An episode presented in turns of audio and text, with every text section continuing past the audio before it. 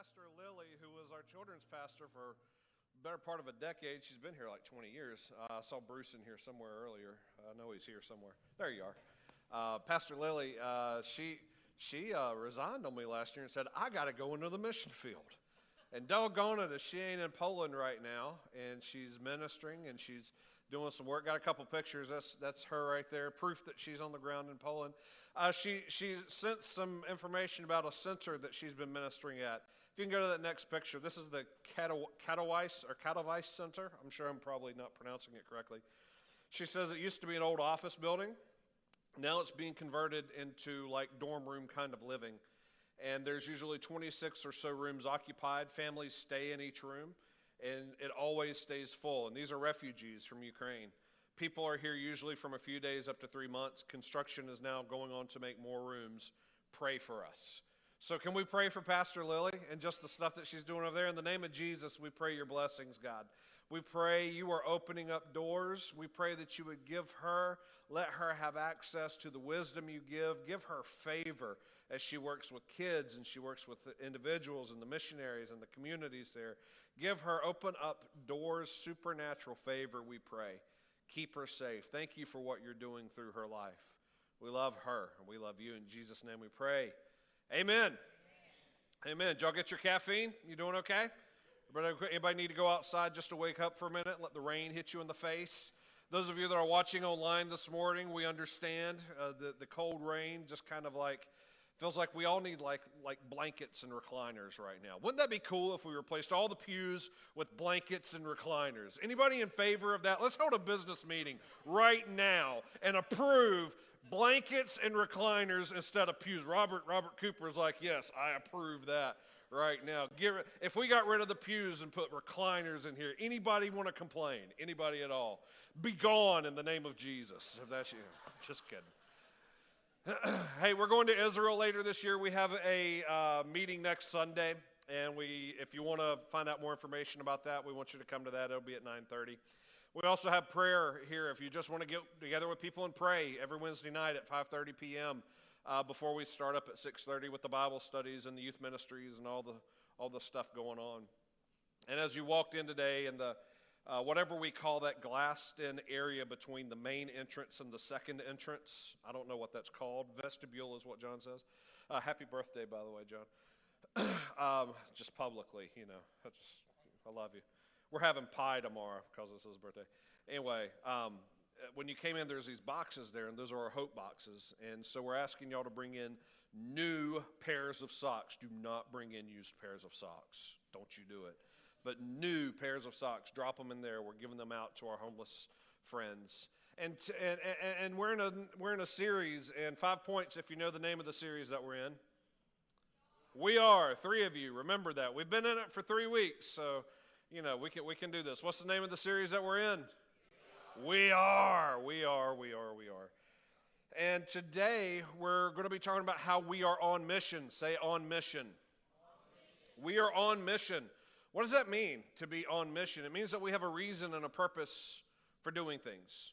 It means that we, we invest our lives and we, in, we, we actually have skin in the game for what God's called us to do.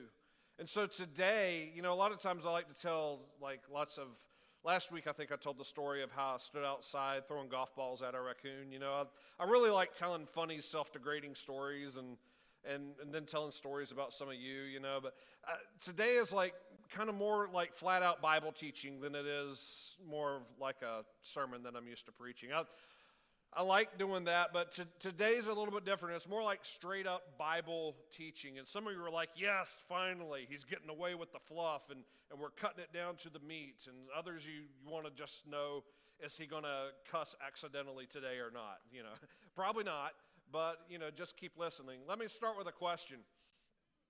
Let me start with a question. We serve a God who is known for lots of things. And my question is this what, what, what is God mostly known for? When you think about God, when you think about the God of the Bible, when you think about sermons and stuff about God that you've heard, you hear things like He created the world and He gave Adam and Eve a garden.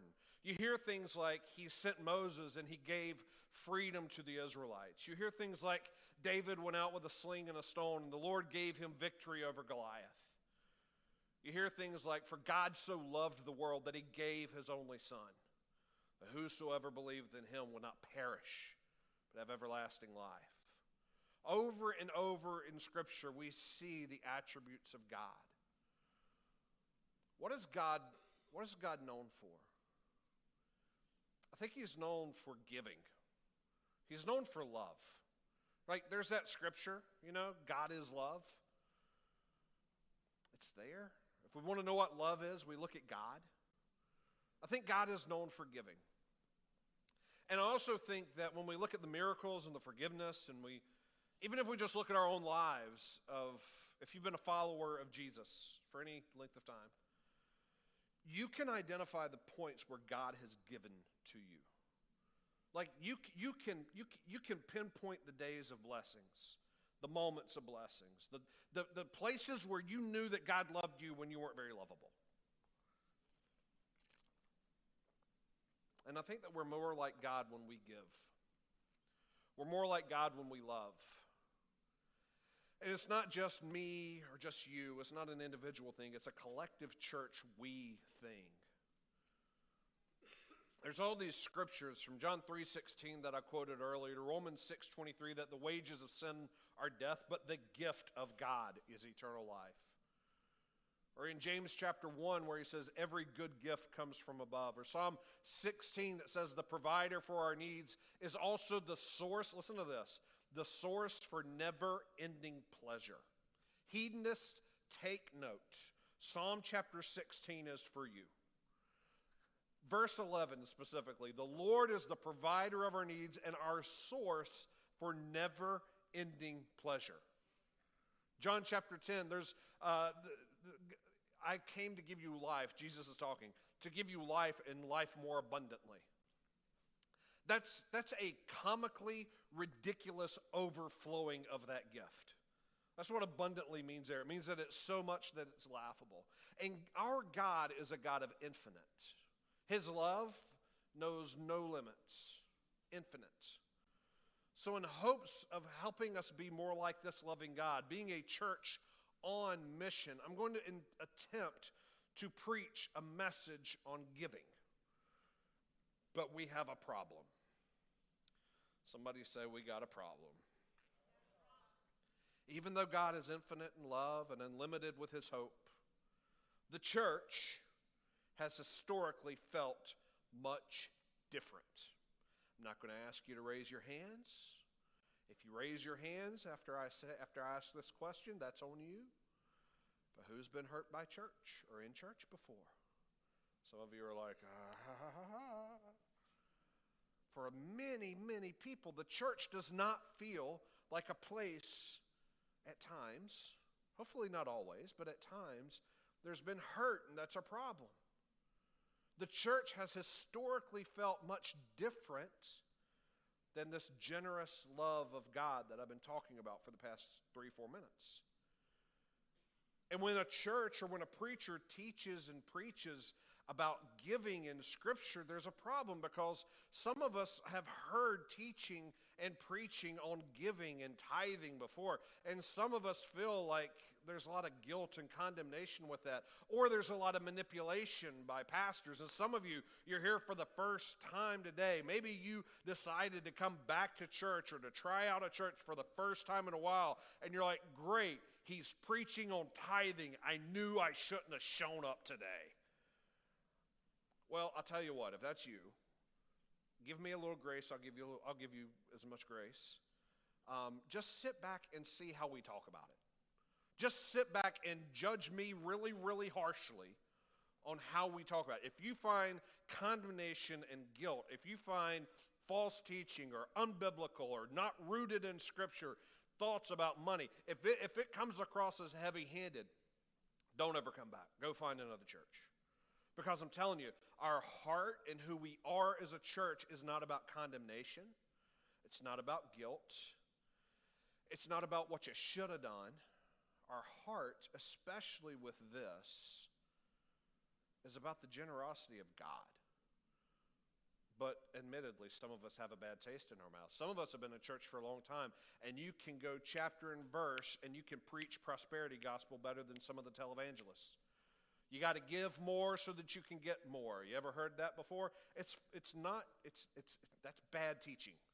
It's guilt driven and it's also consumer driven. I give so I can get.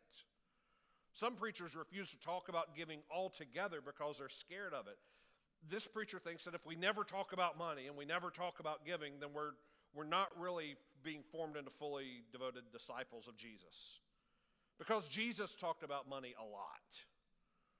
There's also been like a bad taste because of bad and untrustworthy churches that have practices that are like unethical. I got good news for those of you that are scared that this might be a church like that. We have an annual report of members meeting and it's just like every other business meeting, and like there's going to be yays and nays and motions and shots and whatever, you know. But but like all of our finances and how we handle, they're they're like on public display at those meetings, and we we have links to the PDFs of our annual reports. Like we we're not trying to hide nothing. But I want us to get get real about this today. We need, we need to be understood. So let's pray together. Let's take a moment and let's just ask God's Holy Spirit to work on our lives. Will you bow your heads with me? In the name of Jesus, God, I pray that you would take these next few moments and speak your clear words through this human mouth.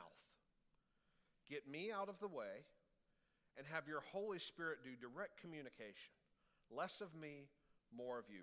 Help us in our understanding and, and our mission as a church when it comes to this thing, money. When it comes to these terms like tithing and giving. Give us your wisdom, I pray. And help us discern and know your heart more. In Jesus' name I pray. Amen. We're going to hang out mostly in the last book of the Old Testament or the First Testament in the Bible and the first book of the New Testament. So, uh, those of you Bible scholars, what is the last book of the Old Testament? Malachi. Pastor John's over there earning his keep, you know. Malachi, that's the one. And then the first book of the New Testament. How about this side? Anybody know which one it is? Matthew. And if you're like, man, I'm glad they shouted out, I got you. I got you. There's these two parts of the Bible the Old Testament, the New Testament. Some people say the Old Covenant and the New Covenant. While that can be technically correct, it's, it's actually a very, like, like it's a lot deeper than that. But the Old Testament and the New Testament, the very last book is in Malachi. We're going to be in chapter 3 for like a minute, like a hot minute. Then we're going to be in Matthew, and we're going to be looking at what Jesus had to say. To get us started, there is a verse in the Old Testament that is the most used verse in the Bible for guilt and condemnation with money. And we're going to look at it today, starting in Malachi chapter 3, verse 6. It says this I am the Lord. I guess I should do it like this I am the Lord, and I do not change. That is why you descendants of Jacob are not already destroyed. Wow. Okay, we started with destroying the descendants of Jacob. I am the Lord, I do not change. Actually, if you look at the first verses, this whole entire chapter has to do with the coming judgment day. Who wants to sign up to be first in line on the coming judgment day? No, no, no, no, no. We'll sit, we'll sit, we'll send the younger people out first. They can be judged first. We want to see what this judgment looks like. Verse 6 starts with this big statement I am the Lord, I do not change. And we hear it like a threat because he talks about destruction. When, kind of like the verse that was shared earlier, this isn't a threat, this is actually showing God's love and his mercy. We go to verse 7 Ever since the days of your ancestors, you have scorned my decrees and failed to obey them. Now return to me, and I will return to you, says the Lord of heaven's armies.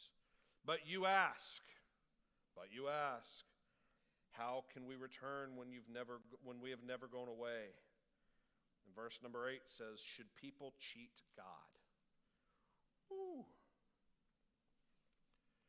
Yet you have cheated me. But you ask, What do you mean? When did we ever cheat you? You have cheated me of the tithes and offerings due to me. So God is speaking to the Israelites, his chosen people. And this is following hundreds of years of lots of different things where they didn't do legally what they said they were going to do, what they were covenanted to do. But you know what's great about a covenant, especially a covenant that includes God? It's only a covenant if God does what he says he's going to do. Like if it's just based on us, that's called a contract. But a covenant has this higher thing attached to it. And it's the, it's the sovereignty of God. And he says these words You return to me, I'll return to you. The Israelites are defensive. They're like, Well, what do you, what do you, when did, when did we leave? And he goes, Well, you've cheated me. Cheated me out of tithings and offerings. Now, some of you that went to Sunday school know exactly what tithes and offerings are. Some of you, you hear tithes, and you're not really, not, not I mean, you kind of know, and you're going to fake like you know. But let me just kind of put it out there for those of us that may not fully get what tithing. Tithe is, a, is, is, is literally a percentage principle. It means 10%. So if I say 10% of 100, math scholars, what is that? 10. 10% of 100 is 10 because it's 10%. So when they're talking about tithes and offerings, they're, ta- they're talking about the things that they give to God. That has to do with money, crops, spices, herds. Has to do with lots of things. And God said, You didn't sacrifice. You didn't give to me. You didn't do what you said. Next verse. You are under a curse, for your whole nation has been cheating me. So, because they didn't follow the tithe and the offering thing, they're now living under a curse. And God is saying, You come back to me, I'm coming back to you. And here's what He says Bring all the tithes into the storehouse, so there will be enough food in my temple. If you do, says the Lord of heaven's armies, I will open the windows of heaven for you. I will pour out a blessing so great you won't have enough room to take it in. Try it. Put me to the test. Your crops will be abundant, for I will guard them from insects and disease. Your grapes will not fall from the vine before they ripe, says the Lord of heaven's armies. Then all nations will call you blessed, for your land will be such a delight, says the Lord of heaven's armies. Amen. So God is saying to them, You come back to me, I'm coming back to you. Bring all the tithes into the storehouse, restore things. And what's going to happen is I'm going to pour out blessings so much that you're not, you're not going to be able to contain it. Every nation will call you blessed. And the Old Testament ends on these words, and then in the next chapter, it ends in chapter 4, basically on this, on this crescendo. But the very last verse of the Old Testament says this Look, I am sending you the prophet Elijah before the great and dreadful day of the Lord. His preaching will turn the hearts of fathers to their children, the hearts of children to their fathers. Otherwise, I will come and strike the land with a curse. The Old Testament ends with the word curse. And so, like this whole conversation, and it's important that we get this, we get this in before, before we get to Jesus in, Ma- in the book of Matthew. This whole conversation has to do with Israel turning their back on God, not following his laws, not doing the right thing not having the children return to their fathers and the fathers to the children. Whole reconciliation, like it's not been happening. And this, it ends on this crescendo where the Lord says, Test me on this. Return. Put all the tithes into the storehouse. They literally had big grain storehouses that they put things in. And preachers, for a long time, have been using this verse and calling the church the storehouse. And I don't think that's bad teaching, but what I think where I think we get into trouble is when we start preaching this stuff about the Old Testament curses and laws as if Jesus hasn't shown up to fulfill them in full. So if you go to the book of Matthew, what you're going to see is, is, is you're going to see that the Old Testament is full of this kind of language. But you have to read this Old Testament a certain way if you're a follower of Jesus. I would challenge you to always read this stuff in the Old Testament kind of like a prequel to Jesus. Kind of like the story that leads up to everything is pointing to Jesus because, and we're going to see this here in just a minute, Jesus fulfills every law in the Old Testament. Will you just repeat that with me? Jesus fulfills every law. Jesus fulfills every law. And how do we know this? I'm glad you asked. Matthew chapter 5, verse 17. Jesus says these words Don't misunderstand why I have come. I did not come to abolish the laws of Moses or the writing of the prophets. No, I came to do what? Accomplish their purpose. Gang, this is huge, and this is why this feels more like a teaching than, than like a sermon with lots of different funny stories that I love to, love to preach. Everything in the Old Testament does not get wiped away because Jesus is here. Everything gets fulfilled because Jesus is here. Everything, everything in the Old Testament that was prophesied and that was promised and that was decreed, everything finds its fulfillment in Christ. We can't wipe away the law of Moses. You know why? Because there's stuff in there like do not murder. Like, let's not wipe that one away. Let's keep that one, okay? That's a good commandment right there. The whole murder thing. But then we come to this stuff about tithes. Let me tell you something. Jesus fulfilled every law. So, in essence, Malachi is reading what we just read in Malachi with the whole destruction and return to me and all this stuff. This is first covenant kind of stuff. It defines the legal bar for how to address God and be good with God. And Jesus fulfills it.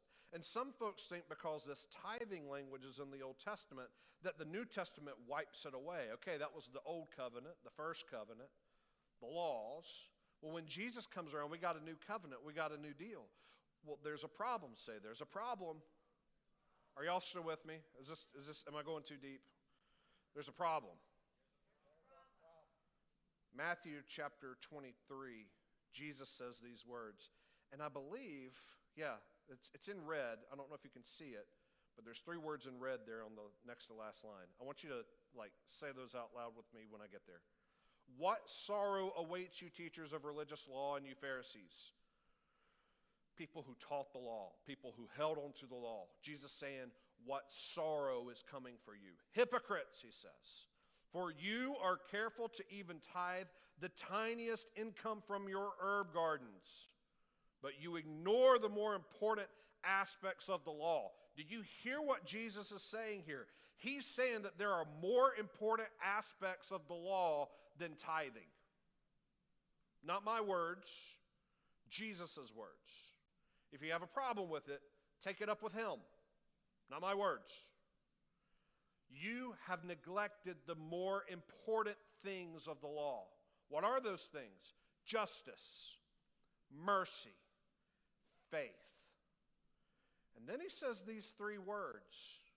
What are they? You should tithe. But do not neglect the more important things. So, did Jesus say stop tithing? What did he say? You should tithe. Jesus is saying tithing's not bad. You should tithe. But the more important things are justice, mercy, and faith. Listen, you can be the richest person in town. Think, think Mr. I almost said Harry Potter. Think Mr. Potter from It's a Wonderful Life. You can be the richest guy in town. And you can give so much money to the churches and nonprofits. But if you are not concerned with justice, mercy, and faith, you, you might be in danger of hellfire.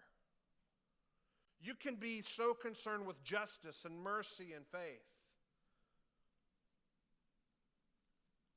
But if you never give, you could be in danger of missing out on the life of Jesus because Jesus says you should tithe. The, Jesus never says not to tithe, but he says these are the most important things.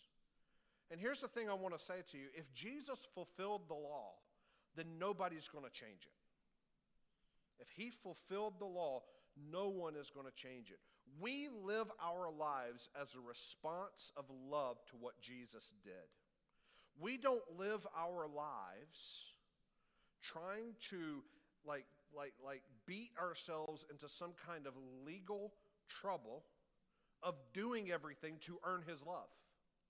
We actually live our lives as a response of love to, to Jesus' love. He loved us so much that we, we now have revelation of what real love is. And we can't help but give. We live as a response of love. And can I say this too? And, and, and go tell your friends that the preacher said this. legalism sucks when it comes to living life. It's a sucky way to live. It will suck the life and the joy out of you. And this is the only gospel that Jesus fulfilled the law. This is it.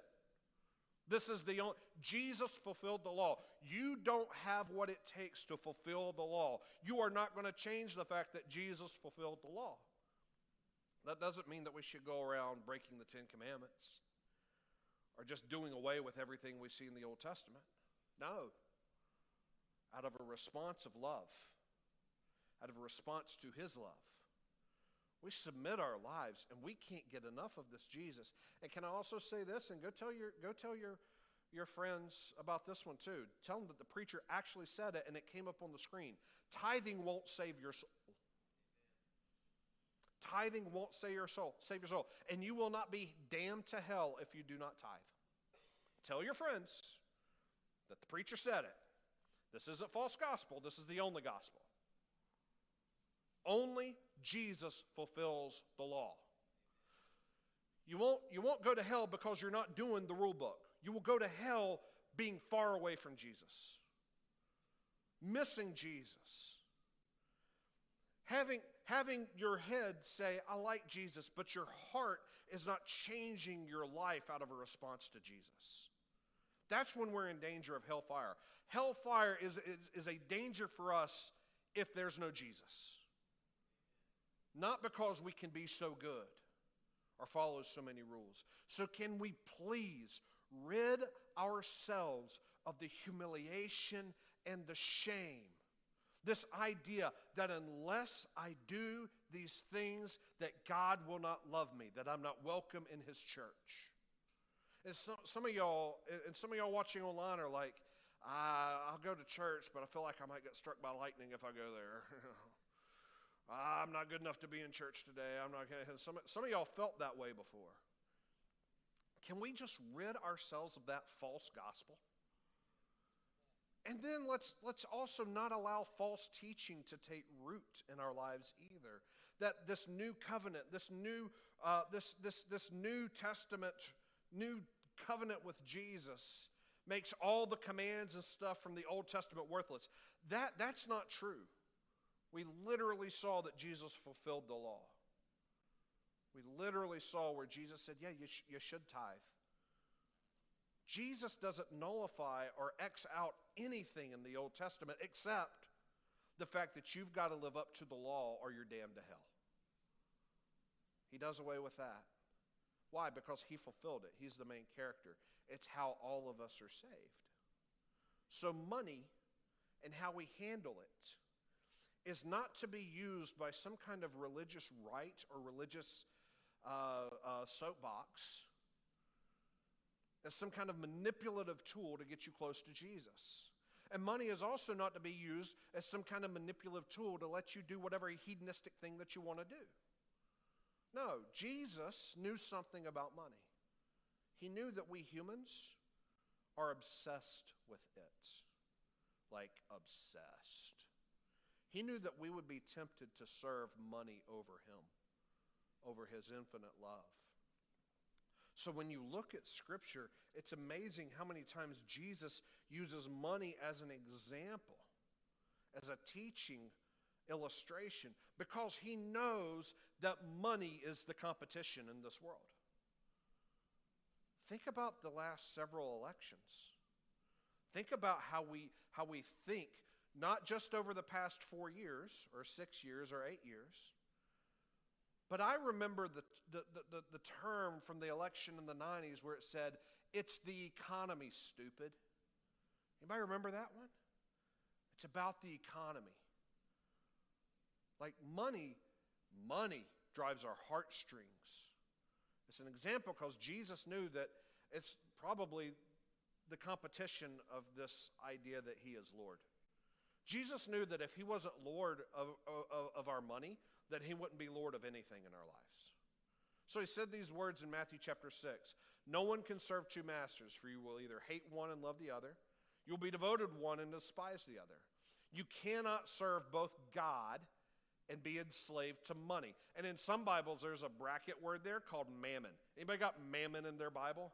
What's mammon? We don't use the word mammon. Like, that never comes up in a social media post.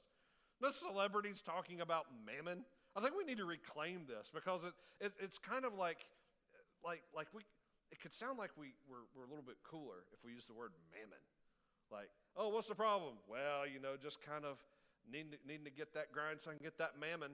What's mammon? You know? Just me? Okay, anyway. Mammon literally means this it's bigger than money, but it's the promise of money, it's the promise of security, it's the promise of fulfillment and approval through your material possessions. Is it? I mean, when, when, when, we, when we define that, like money's good, but the promise of security past the amount of money in the checking account, the security and the promise that we're going to be fulfilled, the promise that we're going to get more money because of the money we have. I mean, isn't that called like investing in retirement, right? We invest so we can get still think we need to reclaim that word. Mark chapter 12, there's a story about a, about a widow who gave money. The story is that Jesus is standing up, and people in, in, in this Jewish synagogue, in this church, they would go up and publicly give their money. We, we pass baskets, we have drop boxes, we have, you know, we, we, we, we don't really like look at each other's like, oh, he's giving this. We don't compare, you know, that kind of seems like a violation of privacy. Not in that church. In that church, people like went down forward and they put their stuff in the basket and they went back to their seat. And this little widow puts in two mites, two tiny little pieces of money. What does Jesus say? He stops the service and he said, Did you just see what happened? She gave the most, more than anybody. And Jesus is always kind of in an upside down kingdom. Why did she give the most? Because she gave out of her need, she gave out of her love. And the story of the widow's offering teaches us that God sees your heart. He looks through the crowd of people and he notices your so when your giving seems insignificant, you don't need to worry. God sees the sacrifice, He sees your heart. And Jesus said these words Her story will be the one that is told forever. And here we are today, thousands of years later, telling her story again. So the teachings of Jesus, the words of Jesus, shows us that tithing isn't bad. It isn't anti-grace or irrelevant. And we find this principle. Giving happens, giving like God happens because of revelation, the condition of our hearts. Giving doesn't happen because of condemnation or rule following. If it's just about rule following, if it's just so that I'll feel better, there's a heart issue. Giving happens because of a heart issue. It's all about the heart, it's all about that motivation the stories of Jesus and his followers are vast when they talk about how people gave. We already talked about the widow. What about the people who sold their property and gave the money from the sale to the mission of the church?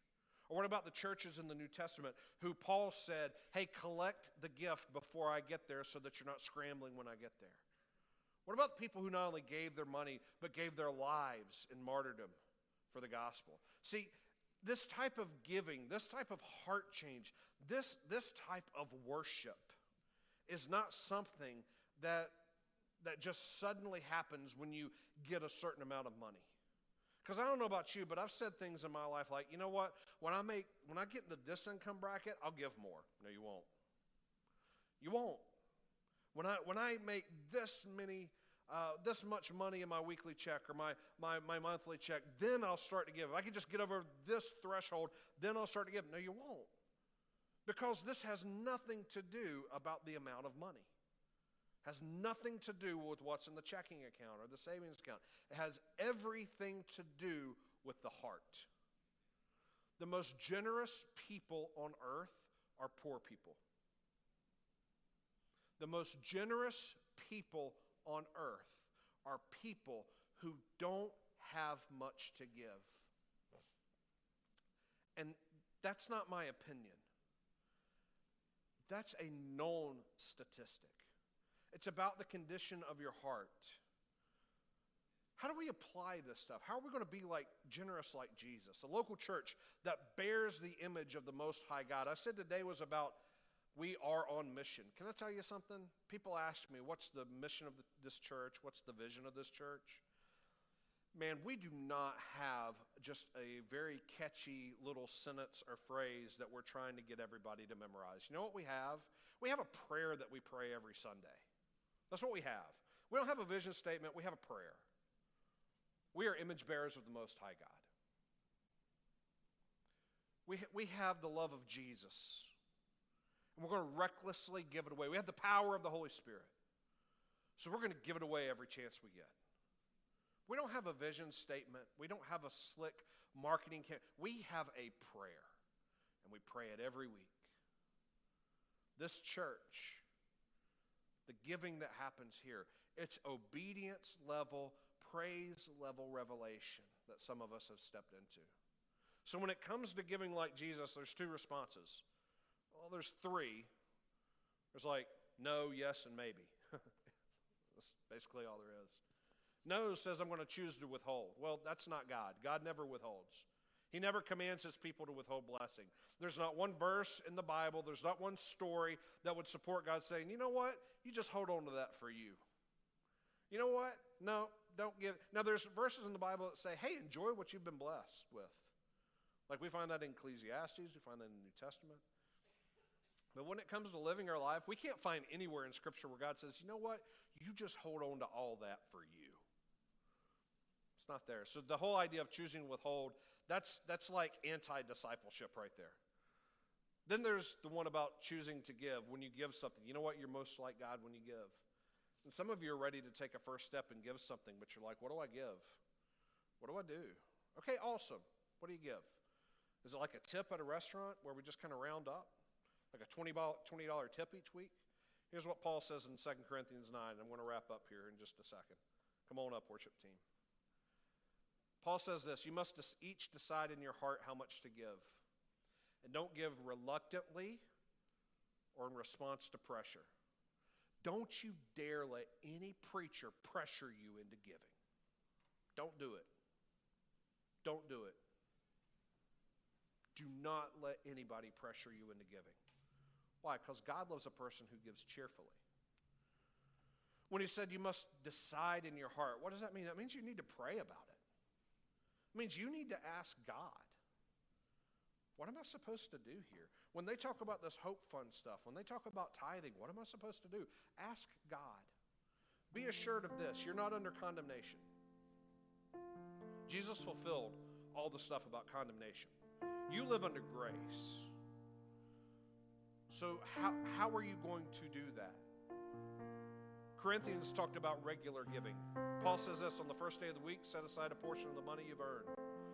You know why Paul says that? He says that because he knows something about us humans. He knows that if we just give when we feel like it, or when we think about it, or when something bad happens, that we're going to give much less than if we just give, a, give like regularly in our life. Like if we plan to set aside money each week, we will give more, and that works. Some of y'all have saved up for vacation that way. We, we put money into savings for this very thing. We give more when we do it regularly. That's it. It's a practical thing. Automation. If you can automate your obedience to God, your worship for God, it's, it's not a bad thing.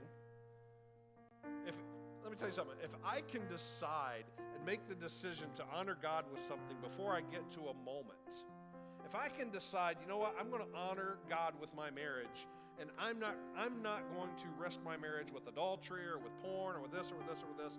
You know what? If I make decisions to keep that stuff out of my life before it's 3 a.m. on a Saturday morning and I'm just lonely and depressed and I'm looking for something. If I can if I can make the decision to automate my love for God in a way, why wouldn't I do it? Why wouldn't I take advantage of that heartbeat when it happens? I talked earlier about poor people. The poorest Christians in the U.S., there's a statistic from Ron Sider's book, Rich Christians in an Age of Hunger. There's a statistic that says U.S. Christians give 1%, 1.7% of their income. That's the statistic. Those of you that thought every Christian tithed, I'm so sorry, but it doesn't happen. No church has 100% tithing from their Christians. Doesn't happen. Most Christians give 1.7%. The poorest Christians around the world average 3%. Can I just encourage you when you're praying and you're asking God for what you should do, at least match the poorest Christians around the world? At least. Like 3%. What's 3% of $1,000? 30 bucks. If you make $1,000 a week, that's 30 bucks. Start there if you got to start. If you're looking for somewhere to start. You can do math, you can break out the calculator on your phone, you can do all this work. Can I just encourage you? At least start with where the, the poorest Christians around the world are, are at. What happens when you start giving is that God starts moving on your heart more and more. And we do have this app, and it's easy to give around here. But some of you are like, I just need to start giving. That's a good place to start. Second thing I'd say is some of you have been in church a long time and you've heard tithing stuff and you've been around it. Some of you need to start with tithing. And you don't need to start because the preacher's like guilting you or because you're going to give more so you can get more. That's consumerism. That's investing. No. This whole thing about giving, some, some of you have been here before. And using the same math, if you're making $1,000 a week, 10% is 100 bucks. Shona and I have been at this for almost 20 years in our marriage. And individually, we, we've been doing this kind of giving longer. And it's not something that just happens in a person's life. I do believe that some people just say, you know what, I'm going to start giving, I'm going to start tithing, and they just do it. A lot of people are like, you know what, I've got more month at the end of my money, and I can't just start doing that. Like, it's impossible. Can I encourage you with something? This is something that builds over time, and there's a principle that we use, we've used in our family for a long time. It's called the 10 10 80 principle. You give 10%, you save 10%, you live off 80%. If you can work towards just that principle, you're going to be prepared for more things in life. We can't do this without great intention. See, in our family, I mean, we're very blessed. We're loved by God. We're, we, we, we, we give and we we do all these things. Let me tell you something. We do this very intentionally. I drive a 2009 GMC Sierra that's got rust around around the wheel casings or whatever. That's what I drive. I don't drive. I don't. I actually I drive it because I don't have a car payment. You know what? If I don't have a car payment, that means I can give more. My wife drives a 2014 Honda CRV that's coming up on 200,000 miles. We think we can get 200,000 more out of it. We don't have two car payments. We've done this very intentionally for years so that we could give more money. If you didn't have a car payment, what could you do for the kingdom of God? And why do we do this? Why? So that we can live extravagantly because this is the place of freedom. That 10 10 80 principle in our family, we're actually going for 20 20 60. We're trying to give over 20%, save over 20%, and live off of about half of our income. That's what we're working towards. And some of you live there. And I say this not bragging, but talking about giving glory to God. It's taken us over 20 years, but we're at the place where we're giving over 20% of our income away man, we've seen the blessings of God time. We didn't start there. But this hope fund, this commitment, all this stuff, we, had t- we put tithe on this commitment card this year because that's different. We're going to talk about Hope Fund next week, but tithe is different. I want you to take this card this week and I want you to pray over it. And I want you to ask God, help me determine if this is your church. If this ain't your church, no pressure. Sit back and watch us and judge us and all that kind of stuff. But if this is your church, ask God what your response is to be when it comes to tithing. Next week, we're going to talk about Hope Fund. Would you stand with me? I want to pray for you before we get out of here. In the name of Jesus, God's Son, there's some of us today who are praying and we're thinking about tithing in a different way. Some of us are looking at all the blessings that you've given us, God, and we are just sitting back and we feel we feel not pressure, not guilt, not condemnation. We feel responsibility for taking another step in worshiping